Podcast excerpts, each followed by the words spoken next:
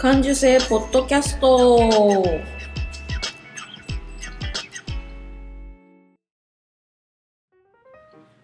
子供の頃から感受性が豊かだと言われ続けて大人になったデザイナーまゆが日々気になったことを感受性豊かにお届けする感受性ポッドキャストです。今日も遠くの友達にカセットで声を送るような気軽な気持ちでスタートします。こんにちは。デザイナーのまゆでございます。お元気ですか？前回話していた陽明酒を買って飲み始めましたよ。でなんか別に目まぐるしい変化はないけどあの飲み始めた夫も一緒に飲んでるんだけどいいかもしれんって言って結構単純な人なんでなんか何がいいか分からんけどいいかもしれんって言ってるから 良さそうです、うん、私も結構お気に入りで是非陽明酒なんか陽明酒の何？工場見学みたいなのができる場所があるんだよね。うん。ちょっと今度ぜひ行ってみたいなと思っている、えー、3月ですけども。あえっとねえっとね今日はね映画の話しようかなと思って。映画をね見てきたんですけどそれがねある日の朝朝一にメールが来てキトちゃんから。おはよう。涙が止まんないぜっていうコメント付きでまあまあたったそんだけのコメント付きであの YouTube の画像動画が送られてきてね。でそれが「グレイテスト・ショーマン」って今やってる映画の、えっと、リハーサル歌のリハーサル撮りのシーンだったんだな。で「This is me」っていうあの何？その映画の中心になるような歌を出演者かな歌ってるシーンがあの字幕付きで流れるんだけどそれがやっぱりすごくものすごくこう胸を打つ歌でああこれはいいねっつって。で私もじんわり来たわみたいな感じですぐ行ってきたんですよね映画に。そしたらあのー、すごく良かった、うん、一言で言うとすごく良かった、うん、のでぜひ見てみてちょと思ってお知らせするんですけどどんな映画かっていうと、えー、19世紀に活躍した興行師の P.T. バーナムっていう人の成功を描くミュージカル映画なんですね。でこの映画の音楽はララランドも手がけたベンジ・パセックジャスティン・ポールっていう人なんで映画の最中こう今歌うのっていうようなところで歌ったりとか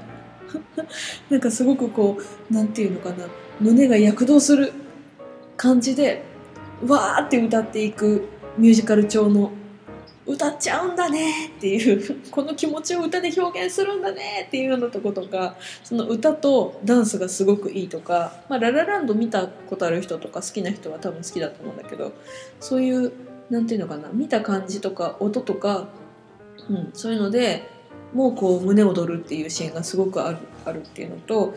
うん、あとあれストーリーも良くてその P.T. バーナムっていう人は貧しい家に生まれたんだけどえーと、夢を追いかけて実現させてさらに大きいことをやったことで挫折しながらも大切なものは何なのかっていうのを見つけるっていう話なんですよざっくり言うとね。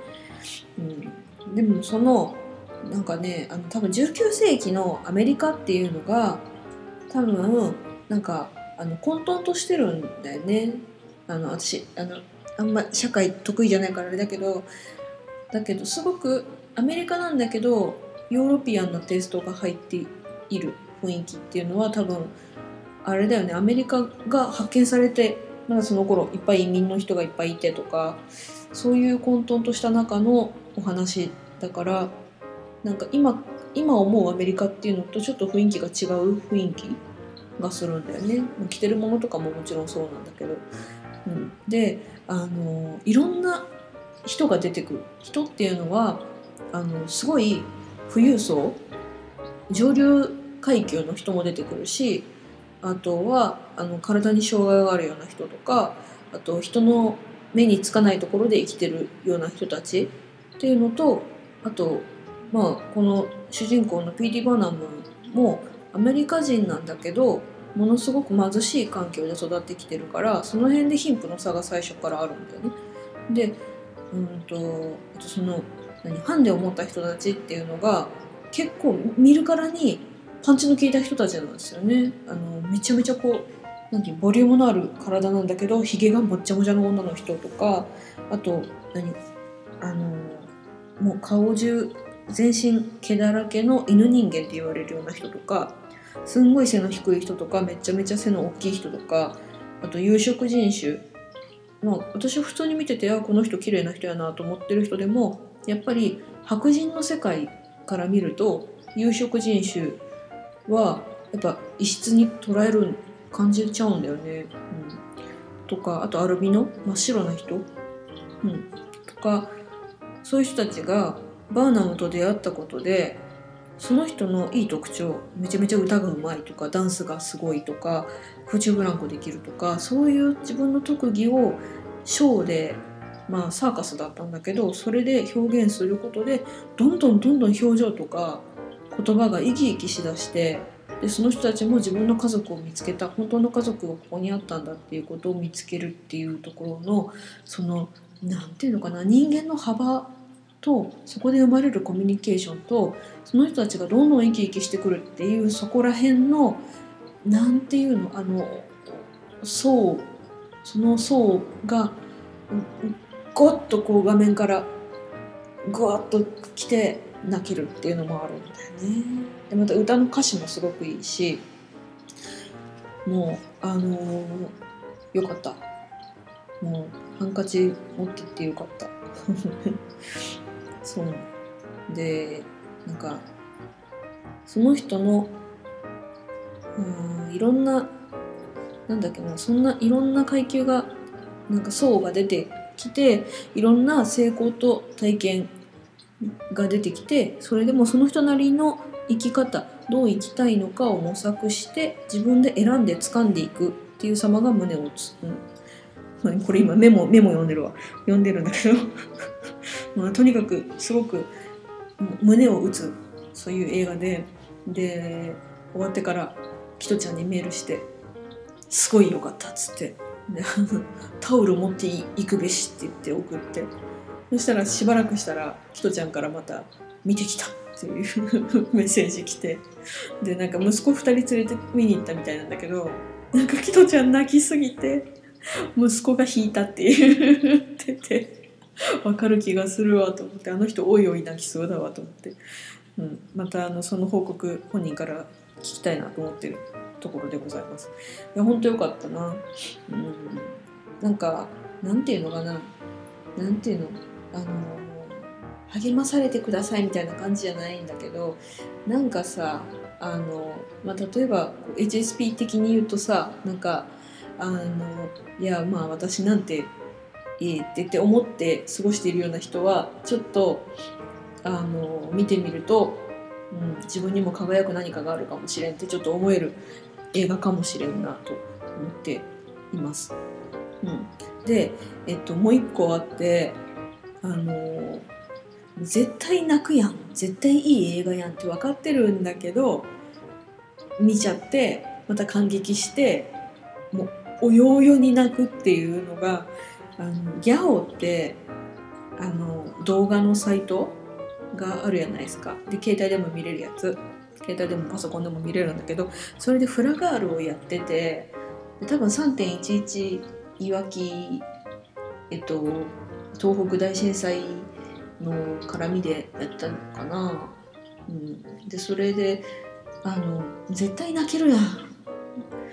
てなんかあんま泣けるっていう映画ってあんまなんか見たくないなと思うんだけどでも絶対いい話やしと思って 見ちゃったんだよ。あの手手袋じゃなくて靴下を見ながら作業しながらも見てたんだけどもうね作業が手につかないぐらいおいおいにおいおいに泣けてやっぱりあの映画いい映画やと思って、うん、あれだねあの2回3回見るとまたやっぱりなんていうのかな感じることもまた別のものが出てくるね。で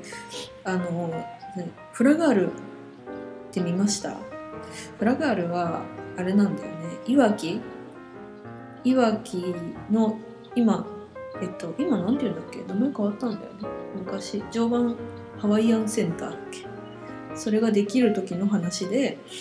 あのいわきの鉱山100年の歴史のある鉱山がまさか閉山なんてしないだろう。エネルギー大切だろうって言っていたその鉱山がどんどん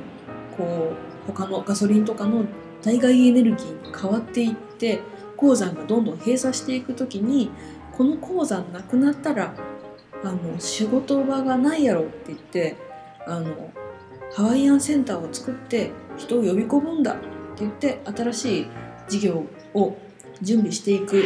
その中にフラダンスもあってで若い女の子たちはそこに憧れて入っていくんだけどそんな裸踊りみたいなことしてみたいな感じで理解されなかったりするんだよね。でなんか何自分たちの仕事があるのにそんなところで油売ってんじゃねえみたいな反対派がいたりとかなかなかそんなりを受け入れてもらえないっていうその環境の中で蒼井優ちゃんがフラを頑張るんだよってその蒼井優ちゃんと一緒にフラやろうぜって言った女の子が今朝の連続テレビ小説「えっと、わらわろ天下で」あの主人公のうんとなんていうのかな。えっとなんていうの。お世話をする女の子、うん、一番そばにいる女の子。同じ役だったのね。知らんかったなと思って。でそれもまたなんかなんか知ってたあの女の子があの子だったの？みたいな気持ちでなんとなく親近感湧いちゃって余計に。なんかああ頑張ってる。蒼井優ちゃんめっちゃ頑張ってるのになんでこんなに受け入れてもらえないんだっていう気持ちとなんかなな何？なんかこういろんな気持ちがこう混ざって。でなんかあの何？終盤だけど、えっと、主人公のお母さん役なんだけどその母さんがそのその頑張ってるフラガールたちをかばうんだよね。でその時の言葉がこうずっと仕事っていうのは山の中に入って汗水垂らしてこう山の中っていうのは危険も伴うそういう現場で命がけでするのが仕事だと思ったそれでお金を得ることが仕事だと思ったしそれが当たり前だと思っただけど人を喜んでもらって歌って踊って喜んでもらってそれでお金になるそれが仕事になるならそれでいいんじゃないかって思ったんだっていうようなことを言ったんだよね最後にね。わあもうね何て言うの今までの常識っていうのは疑いようがないことをその自分の娘だったりとか若い子たちが一生懸命一生懸命やってるところを目にして新しい常識に入れ替わる瞬間っていうのっていうのはあ何て言うかな胸を打つね、うん、でももうもう涙で涙と鼻水でじゃんじゃんになりながら靴下が編めないっていうので、えっと、フラガールは本当にいい映画だやっぱりと思いましたね。ぜひまたあの 見てない人もまた見たことある人もまたぜひ見てあの共感してもらいたいなと思うんですけど。いやよかった。泣けた。めちゃめちゃ泣けた。えっとえっとね。そうそう。でえっと3.11がまた今年も過ぎていったわけですけどどうやって過ごしたでしょうね。うん、私はあの、えーと、病気になってから、えーと、それまではいっぱいあの東北支援だとかいろいろ私なりに動いてきたんだけどちょっと病気になって動けなくなってからは本当に何でもない一日を過ごしたいなと思ってこのフラガールを見てまたあのえっ、ー、と現地にも行ったことあるけど決して忘れることもないしなるべく寄り添っていきたいなって思いながら過ごしているんです、うん、こういろんなことあるけどさ。それは人のことじゃない自分にも起こり得ることが地震だったり災害だったり身内の不幸だったりいろんなことがあるんだけど毎日毎日を自分なりに充実させてうんと行くことだろうなっていうふうに思うんです。うん、なんかいきなりどんどん話が変わるけどさ、うん、だからなんていうのかなそういう映画で感動したりだとかさなんかものづくりしたりだとかさなんか自分自身にできることっていうかさ心の栄養になるようなことを日々日々して過ごしていきたいもんですな、うん、っていうふうに思ったわけです。その2に続きます。